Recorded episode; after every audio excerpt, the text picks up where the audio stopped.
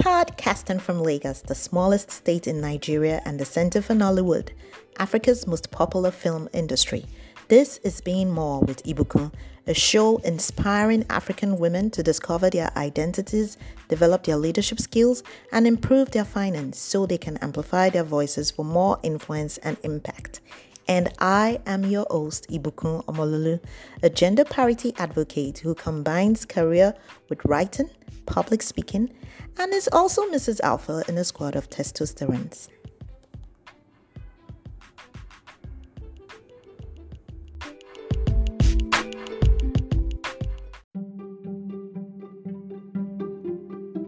Today I am going to be joined by Tolu. Yay! Tolu, I can see you. La can you hear me? Awesome. I can hear you. so I am so delighted to have with me today a very interesting personality. Her name is Tolu Babajide. Tolu Lokwe Babajide is a driven development professional with expertise in resource mobilization, multi-sector partnership, innovations, and government relations. She has extensive experience of building partnerships social impact rooted in core business practices. She's also a fierce advocate of women. I have been seeing a lot of things she's been doing, and she's going to be sharing more about gender parity. If this is a myth in career or in um, entrepreneurship, and we'll be, you know, expanding a whole lot more on this because a lot of people feel gender parity is like, and gender equality is some form of um, cult to advance the cause of women at the expense of men. so, what is it really? And we're going to be talking about that today. So thank you, Tolu, for joining us. I am super delighted to be doing this with you. Do you mind sharing about your background and how you got into the industry you currently are? Okay, thank you very much, Ibukun. And um, fortunately for me, I think this is my first Insta live, uh, so this feels very awkward right now, and uh, it's raining in Abuja. So, but it's great to be here with you and um, you know, great job and well done on everything that you're doing for the for our agenda women, and um, I'm so proud of you. And uh, just to just to jump right in uh, into the uh, you know what we are discussing today, and I will give you a a brief background about uh, where I'm coming from, where I am now, and uh, maybe where I intend to go and uh, when when we talk about my background, I have a very, I would say that my career has been very, very, very fluid. Like um, I I read English and literary studies in the university. Um, that was a long time ago, and uh, from there I moved into. Uh, the, at the time that I read English, I didn't know exactly what I was going to, who I was going to become, or what I was going to do next.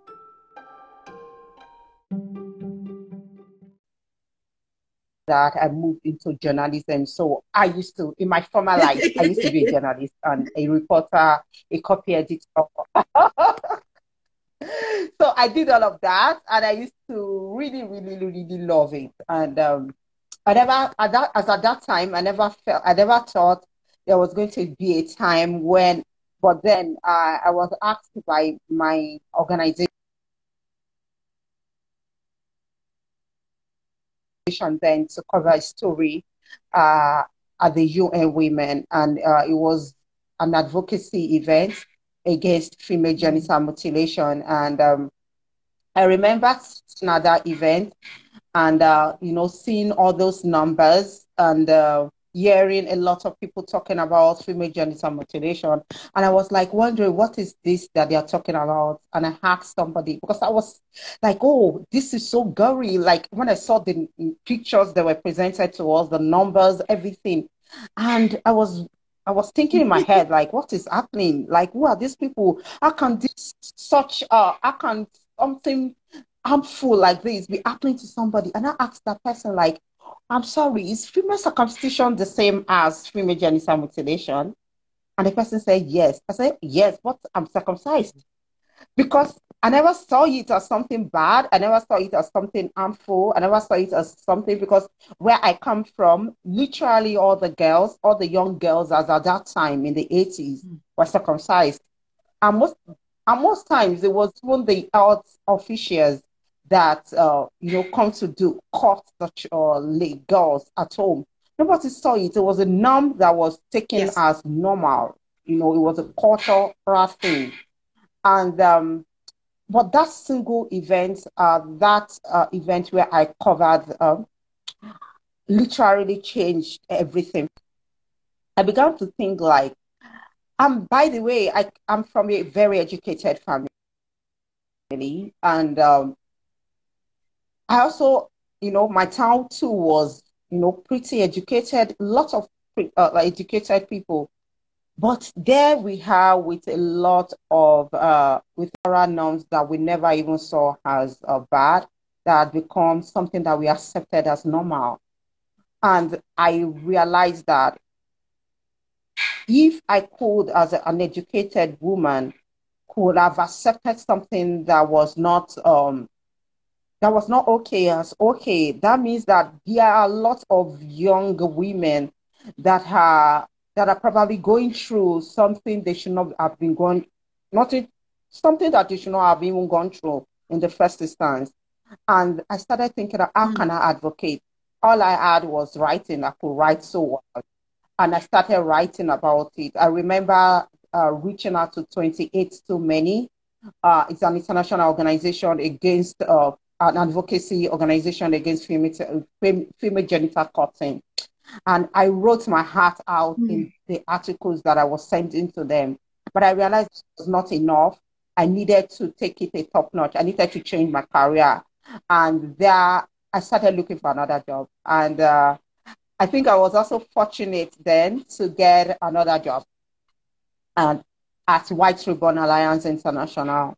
Uh, it's a civil society that is um, that advocates for the maternal rights of uh, pregnant women and uh, uh, young mothers.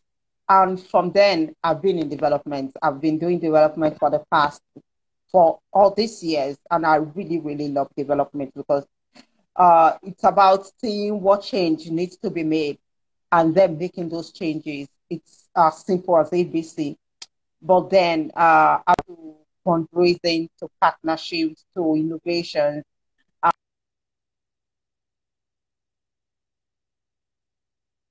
Uh, and because I, I, I, I, I strongly believe that all of these are enablers of, uh, of, of development, they are enablers of impact. When we talk about funding, when we talk about partnerships, when we talk about uh, when we talk about uh, innovation, they are all enablers of impact. No matter how much we are passionate about a cause, if there's no money to fund that cause, it will not see the light of the day. If there is no coordinated partnership, then you are going to walk a long way to even be to be able to to even scratch the surface at all. If there's no innovations, then you're constantly going to be doing the same thing all over and over and over and over and over again. It doesn't make sense to keep doing the same thing over and over and again. So I, I I'm so grateful for where I am and how far I've come. And um, you know, these days, I, and I'm back to gender. All I do right now, my nine to five job is about gender. It's about creating this safe livelihood of women in rural areas. It's about uh,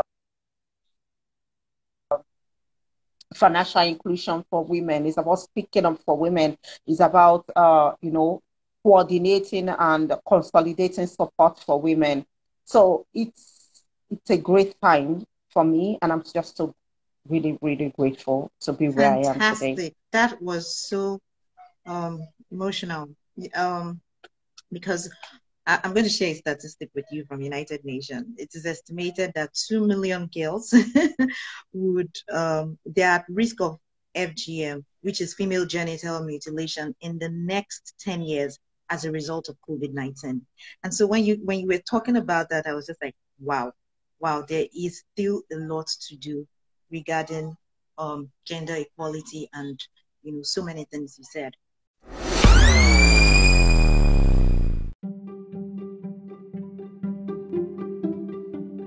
So you went into financial inclusion, and I'm almost, I'm almost eager to get into that. But let's take it gradually.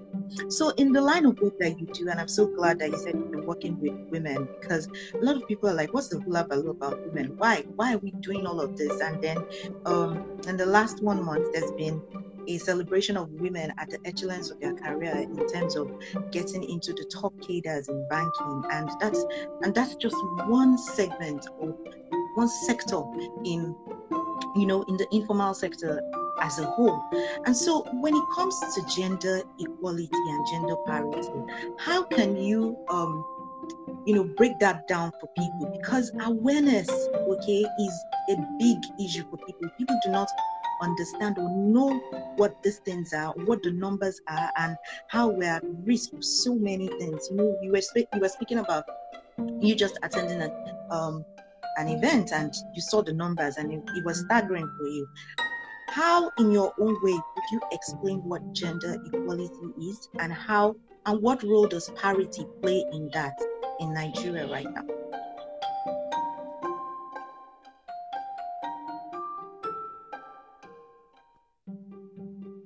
Okay, thank you, uh, uh Ibukun. And uh, anytime we talk about gender equality, it's, um, you know, I know for a long time, even gender equality itself has been, a lot of people frown at it because they feel like, okay, why should we be equal? And, uh, but the question is that why shouldn't we be equal? Like, we are all we are both we are, as in we are human beings as long as you're an human as in you are human you're then it's then required or is expected that you should be treated as a human regardless of whatever gender you have. You should have equal opportunity to uh you know equal you should have equal access to opportunities. You should have equal access to rights. You should have equal access to uh, even the agency. So the agency of women is really about, you know, women making decisions, enabling women to make decisions, also have uh, the power to make decisions, and uh, not just the power to make decisions, but also an enabling environment where these decisions could thrive, right? So when we talk about equality in itself, equality, it's just as simple as ABC. So if as I, as a female child, and another male child were to be presented, you know, with a live opportunity, there shouldn't be anything that will hold me back as a woman from reaching this opportunity. There shouldn't be anything that will make me disadvantaged compared mm-hmm. to the male child. And I, and I, I don't like to theorize uh, gender equality. I like to break it down. I mean, very literary person, maybe due to my background in uh, English and my background in journalism and advertising. Like, it's just as simple. There's nothing. And when we talk about numbers, these numbers are not just numbers. There are people that we see every day. There are people that are not allowed to go to school. There are people that are not, that are married off as early as uh, maybe 16. There are people that are not allowed to have family planning, you know, there are people that are not allowed to make decisions, household decision making. You know, even the ability not be able to, you as an entrepreneur, as a woman, you're not allowed to get access to markets. Even the, I'm, talk, I'm, I'm not even talking about bigger markets now. Even the ability to take your wares to the market. So equality, it's about giving access. It is all about access, and um, and every one of us should be at that standpoint in creating these access to people.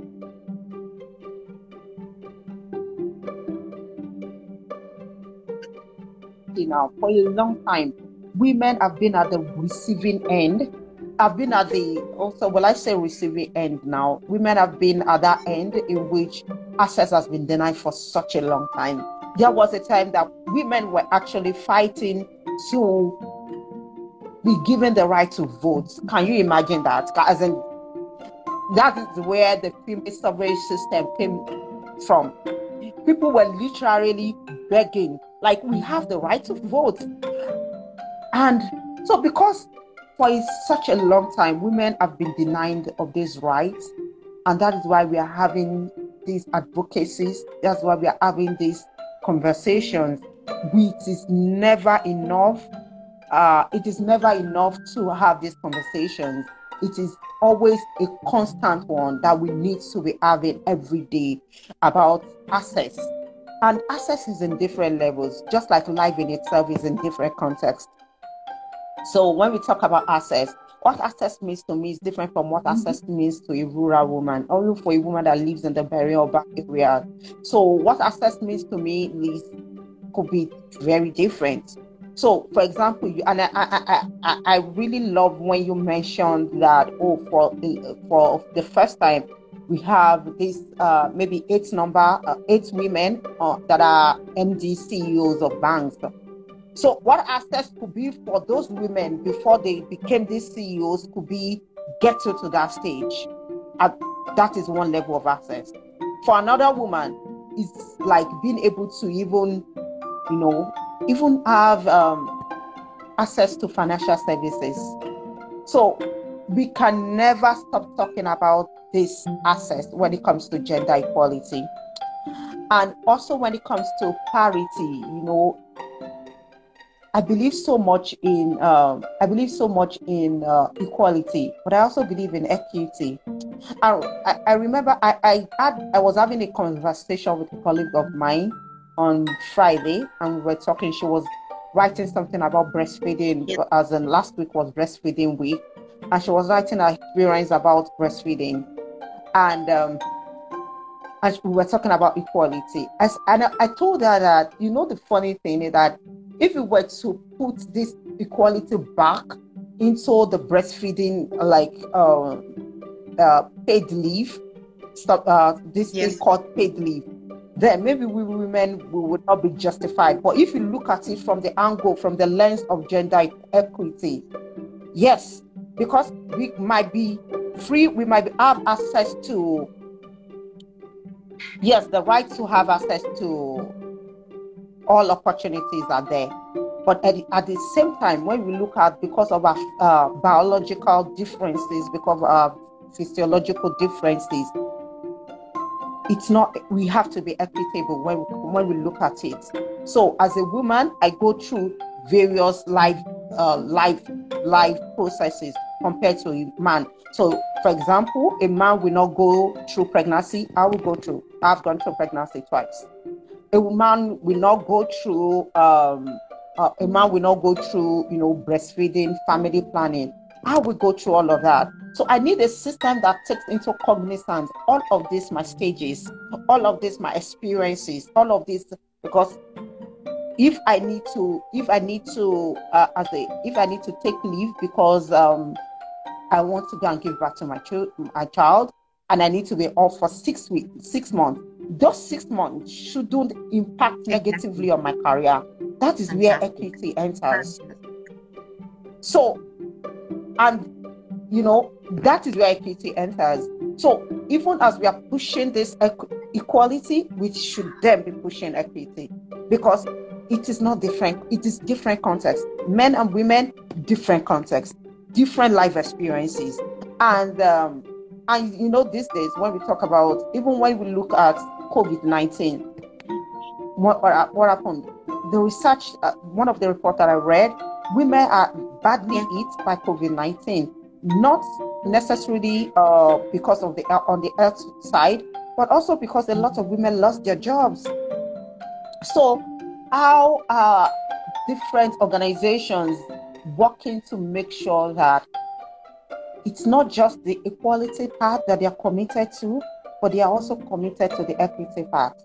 I hope I've been fantastic. I like the fact that you mentioned that um, equality is, you know, is it's a um, it's a cogent reason for us to you know come together. And um, i like the fact that you mentioned that equality does not necessarily mean that women and men are the same but that their rights their responsibilities and their objectives should not depend on whether they are male or female. And it's it's super important to reiterate that because a lot of people feel it's like a war, the sexes. It's a war. Oh, women are better than men, and men are better than women. And you know, it, it gets to me because I'm like, well, over tipping the scales. It's not a skewed conversation. Yes, women have been marginalized the most, but there's a place where people can be recognized for and allowed to you know um, get opportunities and access different things and i was so glad when you spoke about agency because this is truly one of the limiting Definitely. factors for women and it all boils down to poverty. And you were right when you said that you know poverty impacts women differently from men. That's an area that a lot of people do not get. It, poverty is not just that people lack the means to satisfy you know their income. It's a combination of different conditions. And this is taking me to the next question. now, Sarah Hendriks, who is the head of the United Nations Women, you know, said um, poverty is a collection of three different things: lack of financial assets, um, lack of um, access to property, as well as a lack of voice in one's community, which really centers around the agency that you're talking about. So, coming from a finance background, I am particularly interested in anything that depicts or screams financial inclusion for women because I believe when women have the agency to, you know, make money, save money, spend their money, have control over resources, it makes a lot of difference for them. So you have this interesting write-up in inclusion finance that I read, where you gave a very profound perspective on what inclusion, on what exclusion was. Can you please share that with us? Okay, thank you very much, Ibukun. so that article that I wrote was something that I experienced earlier this year. I wanted to really understand what it means for your, someone to be excluded, and I wasn't I wasn't uh, ready to use another person as a guinea guinea pig, right? It was just really about um, trying to understand how how exclusion works. For a long time, I've tried to wrap my head and head around financial inclusion, and I'm such a big uh, fan of financial inclusion. I write about it. I walk around it. Uh, it's something that I do. It's something that I do on my nine to five too. But I, I really wanted to understand because as far as I could as I could remember, I remember the first time that I opened my bank account. That was few weeks before I left for uni. And I was in Ilesha then. I'm, an, I'm, I'm, I'm, even in Ilesha then. I remember we had lots of banks, and my dad walked me through one of those banks, and uh, I opened my bank account. But and ever since then, I've always had bank accounts and I've always done so much with the bank account, even though I'm not the most um, I'm not the most financially savvy person that you could get on the block, but but then I've always had assets. That's as long as that I could that I could, you know. I remember buying my first shares when I was doing my NYSC, and I bought a lot of shares then. So I, even though I'm it, I would still not categorize myself as very financially, uh, you know, savvy. But then I have, you know, I have all these assets. I, everything still also boils down to assets, right? And this year, I wanted to see that what does it really mean? And as at the time that I stripped my main savings account of all digital financial services, it was a time that I needed I was putting together a structure for myself physically. So I needed to be having uh like to to be holding cash or to be spending cash a lot. And I stripped myself, I stripped that account of anything of digital financial services. Before now, I find it like if I I can't remember the last time I bought, I went to an Aboki or I went to somewhere to buy 100 Naira credit. Everything is like I'll just yes. To, I'll just buy it online. I'll just buy it online. Like exactly, life has become that easy. And then I lack, and then intentionally I lacked assets. Like oh my goodness, like. And for everything that I needed to do, I was going every morning, almost every morning. I needed to pay some people that were working in my house. I needed to do this. I had to go to the bank. I became I can't even imagine how you did that. bank. Like they keep saying that. Even I am, like, I'm cringing right now. Like all that time wasted. like they kept on telling me that, Madam, why don't you? As in, they, it was substitute. It was very like very veiled at, at the beginning. Like, oh, and we have a, you know, internet banking. Would you like to register? The next morning when they see me again, they say they just after they just to be like, Madam, why don't you just open this internet banking or do USSD? Like, Madam, do we have the USSD? and it happened to be GT. It happened to be GTB. And the 737, like, why can't you just do it if you don't want to, if you're not that like knowledgeable to do it? But I kept on going through the hassle, driving every day to the bank. And those were the, also the times early in the year where the COVID 19 protocols were still very in place. So you will see like hundreds of people by eight o'clock at the bank. And I'm going to work. And at the time, I felt like, you are so foolish.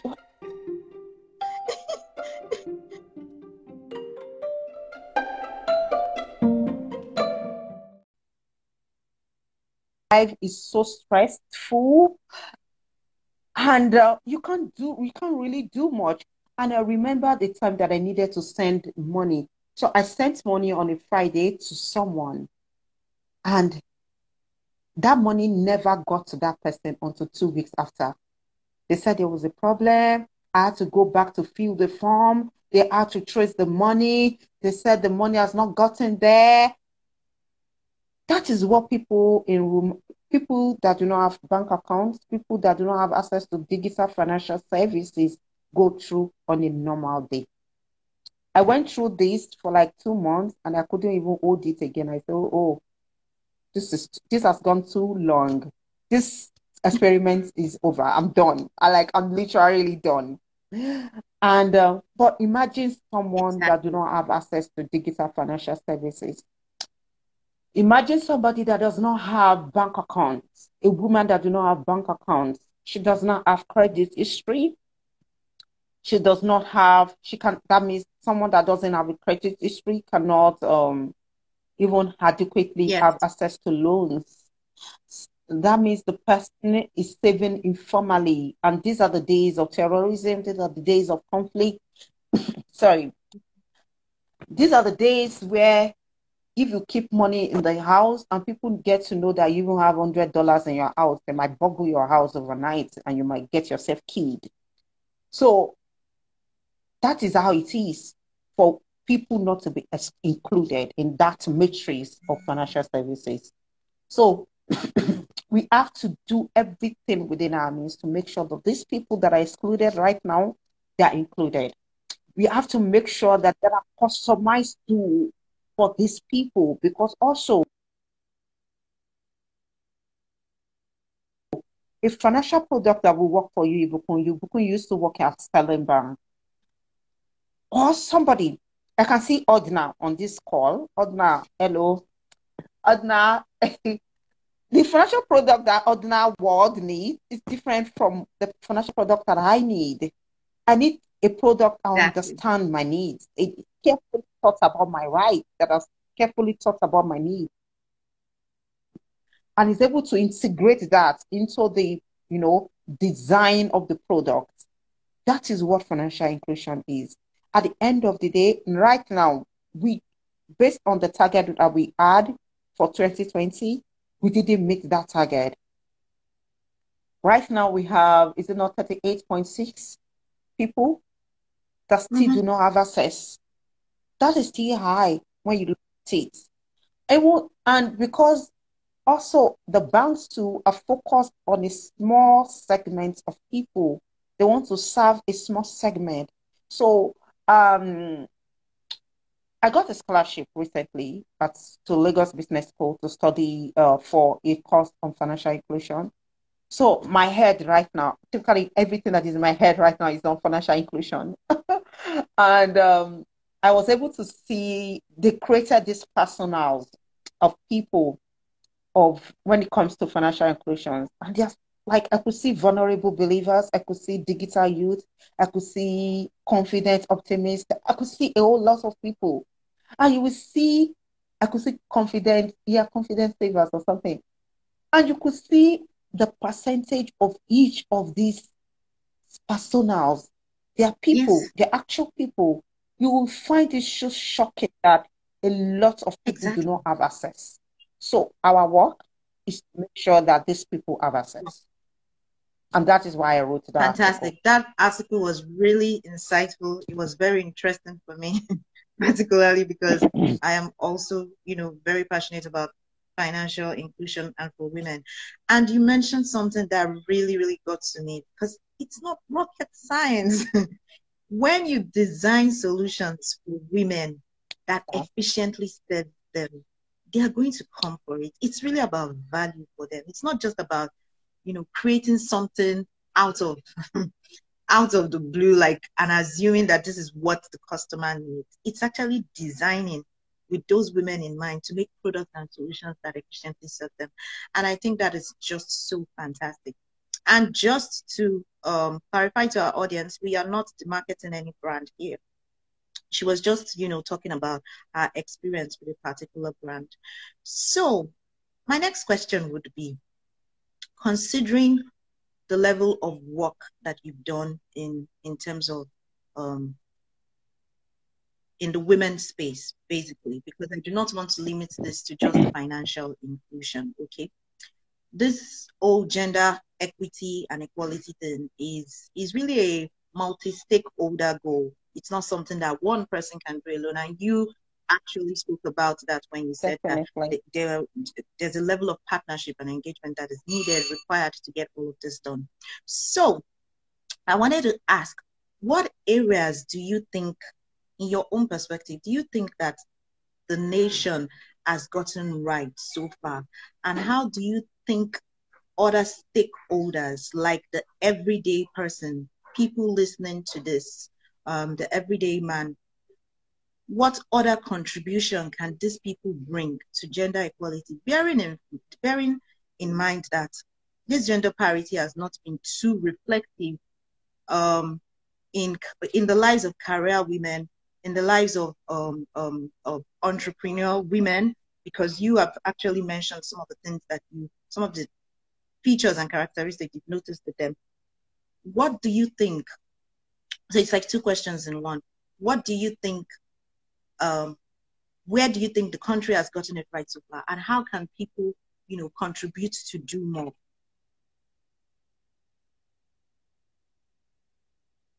Okay, thank you, Bukun. So the first question is, uh, what has the country done so far, and uh, what can people do, ordinary people, normal people, do to contribute to this uh, entire, uh, you know, entire advocacy? that I will tell the government. I think the government has done relatively well, and I would say that uh, not because I I I I work a lot with the government now, but because um, also because everything when when it comes to the government, when you think about government, the first thing that should come to your mind is that will advance the cause of women or will advance the agency of women. So I would say that the environment is conducive because, uh, you know, even despite some pockets of infrastructural barriers up and down, but I would still say that the environment is very conducive, even though it might not be reflective in the uh, maybe in the number of women that are being appointed into uh, elective offices. It might not be,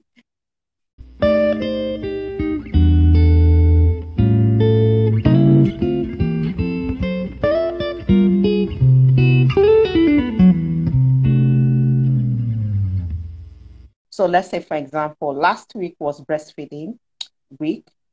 And do you know a lot of women that are not able to do exclusive breastfeeding because they have to get back to work? Uh, they have to get back to work after the three months. And then because exclusive breastfeeding is six months and they can't go beyond that. And so they have to stop breast, uh, exclusive breastfeeding. Do you know a lot of women that from going for maternity leave mm-hmm. never made it back to their careers? Like, do you know the number of women that used to be bankers, and by the time they are coming, the organization is not poised to receiving them back. Yes, we have a lot of of course it's not it's not it's not a rule, it's not a law, it's not a policy. But you just find out that the workplace has become unconsciously hostile to to your needs, unconsciously hostile to your needs. Oh, so as a breastfeeding mother, you have to be pumping, you have to be doing all those all those work. But then if you do not have an organization that is, you know, that even makes it possible for you to even do all of that, then what can you do? But I also think that that, that is the responsibility of the government to begin to put in place some certain policies. So last year there was a national, there was a review of the Nigerian national gender policy. But we want to see more operationaliz- operationaliz- operationalization of that. We want to see it very evident. We want to see paid leave very, you know, strongly. We want to see, um, we want to see more things that we see abroad that has benefited that are that are benefiting women. Why shouldn't it be replicated in Nigeria? Why shouldn't it? So I would say that the government has done well, but of course, uh, it's not even a case of Oliver Twist now. It's a, it's a case like one has to be done about gender equality and equity in Nigeria. Uh, it has to go beyond what we're just saying. It has to go beyond the, you know, paying lip service to it. It has to be more intentional.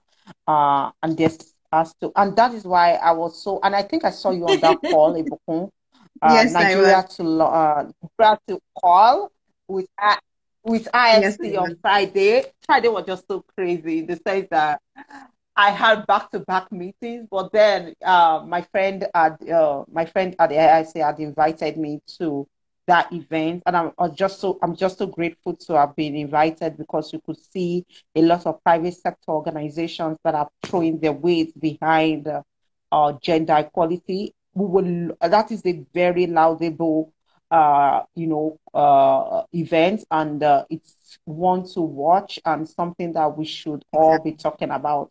And then it also takes me back to what we as individuals can do or should do when it comes to gender say that when it comes to gender equality,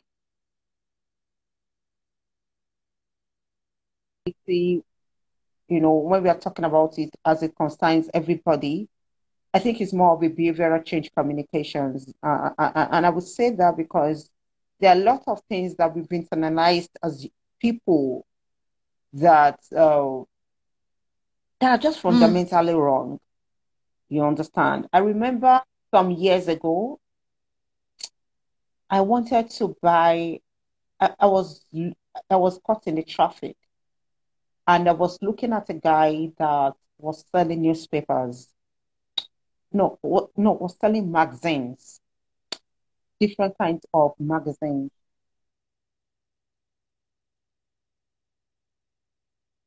Among one of the magazines was the uh, real estate magazine.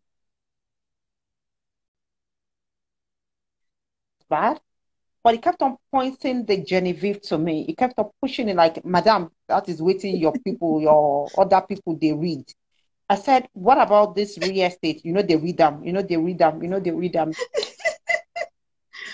that as a woman, I'm not meant to be I'm not meant to be knowledgeable exactly. about real estate. But I should look at where they are doing the fashion, where they're doing the makeup. That is that man is not a no, bad man. he's not. But that is just norm. so I, I wasn't expected, typically expected to reach out for something that was considered masculine. I was expected to be demo and to be feminine and reach out the to the feminine things, to things that mm. are considered feminine. So you could see that it comes with it's a mindset. And for us to even begin to have these active conversations about gender equality and inequity, we have to begin to change our mindset. We have to begin to, we have to begin to, you know, turn it around on the head and say that women can do the things that men can do, kind of job that you're doing when it comes to the kind of um, roles that you play in, in the society. It has no, it, there's nothing feminine or masculine about it. It has to do with how competent you are in doing, in carrying out those roles, you know, and also the expectation that is being put on each of these gender, because we all know that gender is a mm. social construct. So I would then say that for us to begin to change, we have to begin to think differently uh, about what are the roles, what sort of, uh, you know, what sort of even conversations should we be having when it comes to women or men also with another an example that comes to my mind when we talk about is is maybe the certain way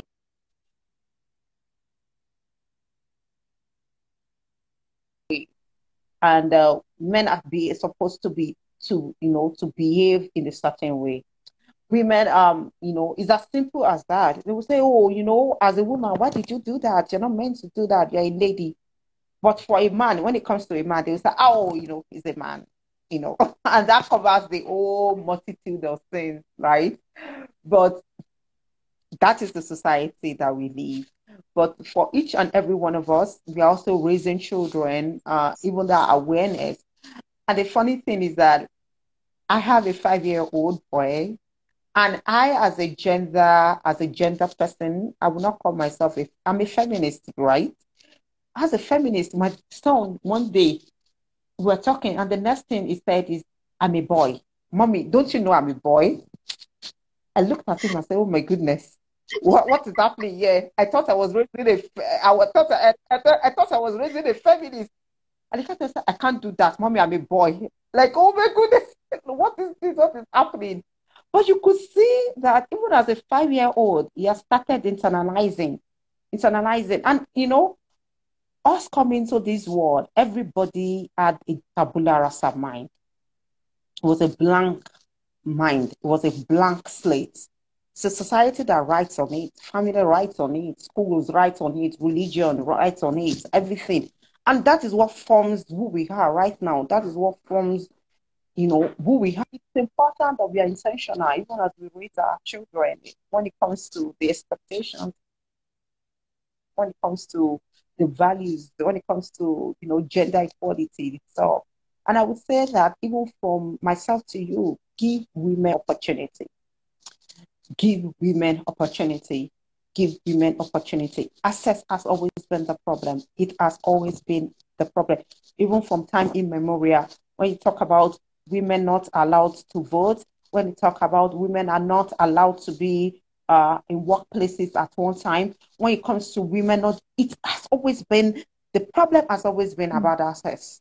So when we begin to create access, even from the person that stays with you, that help that stays with you in your house, what is your plan beyond just helping you to, you know, do your thing? Do you have plan, even as a woman to a woman? Do you have plan for that for that girl?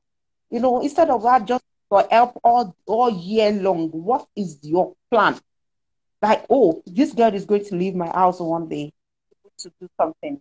This girl should get a skill because at the end of the day, it's about it's all about skills.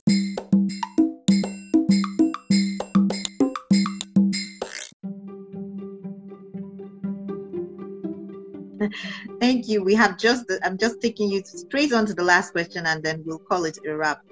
Um, I so, I am, I don't even know where to, where to begin, but I'm so grateful for some of the profound thoughts you have shared here today. And I, I, I believe it's so important to reiterate that we should be intentional in bringing up our children even though while we raise them, we have to be very intentional about the kind of um, roles we put in their minds. So, for example, cooking is not a woman's job per se. It is a life skill that anybody, both men or women, should be able to do because it's something that is required for your life. Just like changing bulbs or washing a car shouldn't be a man's job because I remember growing up and washing washing my dad's car and I had fun. I mean half of the time I was getting myself wet. but I had fun doing all of that, you know. Because the truth of the matter is I can tell you that there's some women who do not like to cook, and they might not be such great. These days, I don't but like they, to cook. I just like to eat. you know, just like there might be some men who do not like certain things. So it shouldn't just be something that is taken. We need to look at some things and see what is this and how does it affect us and why do we do this and you know be able to put that even though i am a woman of faith and i strictly work with what my bible says so the last question is what i'm going to say right now um, you wear so many hats as a writer as um, um, a career woman i mean you're an advisor at harvest i know you've done something with ElectHER you're a purpose ambassador with Bridge for Billions because we're both purpose ambassadors together. How do you juggle all of that together, knowing that you have two boys? I have to. We have so much in common too. It's amazing. When you were saying something, I no, I don't have two boys. I have a girl and a boy. Are you serious? I told you had two boys. Oh my god, I'm sorry oh. for your assumption. You know, so and and so how do you juggle all of that together? And you just mentioned now you're still doing something. I I I think I remember you saying you were doing something with Nextpod, and now you're also doing something with LBS. So how do you combine all of that together? I think um, it takes a village uh, to actually be able to do all of these things. Uh, and I, I, I, I wouldn't give the credit to myself. I would say that I've had support and uh, and I'm grateful for the support. Um, it's been, and I think because I juggle a lot, um, that is why I've also, like on the lighter note, I've tried to stay slim because I juggle a lot. Actually, I do. Uh, but um, but don't we all juggle? Like we all juggle. Mm. It's also not. Uh, it's not. Uh, it's something that I'm grateful for. It's something that I know that a lot, millions and lots of millions of women are doing the same thing that I'm doing. So I don't find myself like any more privileged than others at all. I feel like, oh, you are doing the same thing we are all in on this journey and there's nothing, absolutely nothing to be ashamed. And it's it's okay to ask for help. So ask for help a lot. Like mm-hmm. some days I'm overwhelmed and I'm bogged down by assignments, by I'm doing my MBA, I'm doing a call, I'm doing this certification with LBLs, I'm doing my nine to five job, I'm consulting several places. So it's like constant juggle and ask for help. And and when I mean ask for help, you don't start with the household chores. Like you don't have to do the household chores. I, I can't remember the last time I swept in my house, and that is the truth. I can't remember the last time. The only time I cook in my house these days, at the time maybe weekend that I have to do the bulk cooking. But every other thing, I, I, I don't bother. Like we're going, to, is how you cook the base that you are going to eat that base. So I, I, I can't even deal. Like, mm-mm. I can't even like I can't be I can't be finicky about how you cook rice. If you cook it that way, we eat it that way. Like that should be out of my life. Like seriously. And um, I've also been very grateful to have the support system that I have, friends, uh, family members that uh, actually believe in what I do and give me the opportunity and they help out. Uh, I've had, I have wonderful friends that you know, even when it comes to these, uh, you know, work that we do, like I run to like, oh, this one I don't know it too how do you want to teach me? I'm a student to like. So I think that with the right support system, there's absolutely nothing that a woman cannot do. That is what I think.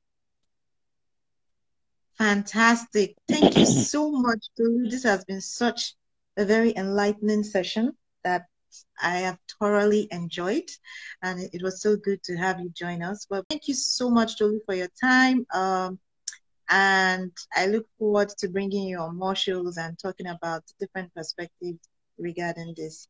Thank, Thank you, everyone. You, Thank you. Thank you so much for inviting me. And, um, you know, you're doing amazingly well. Anything that you know advance the cause of women. I, so I I I think that anything that advances the cause of women is something that is worth uh, you know throwing the weight behind.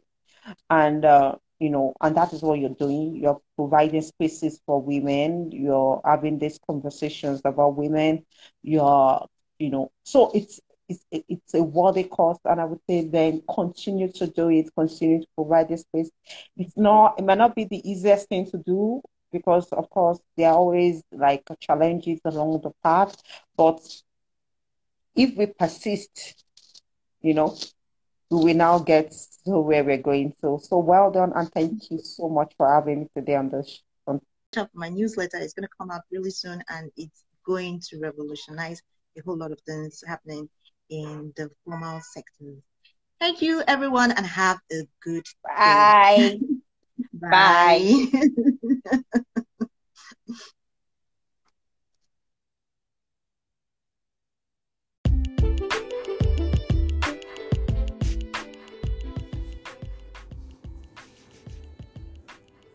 Thanks for listening to Being More with Ibukun Omololu. If you like our show and want to know more about it, please check out my website at www.ibukunomololu.com or please leave us a review on Google Podcast, Anchor, or SoundCloud. Join us next week for another dose of amazing and valuable content.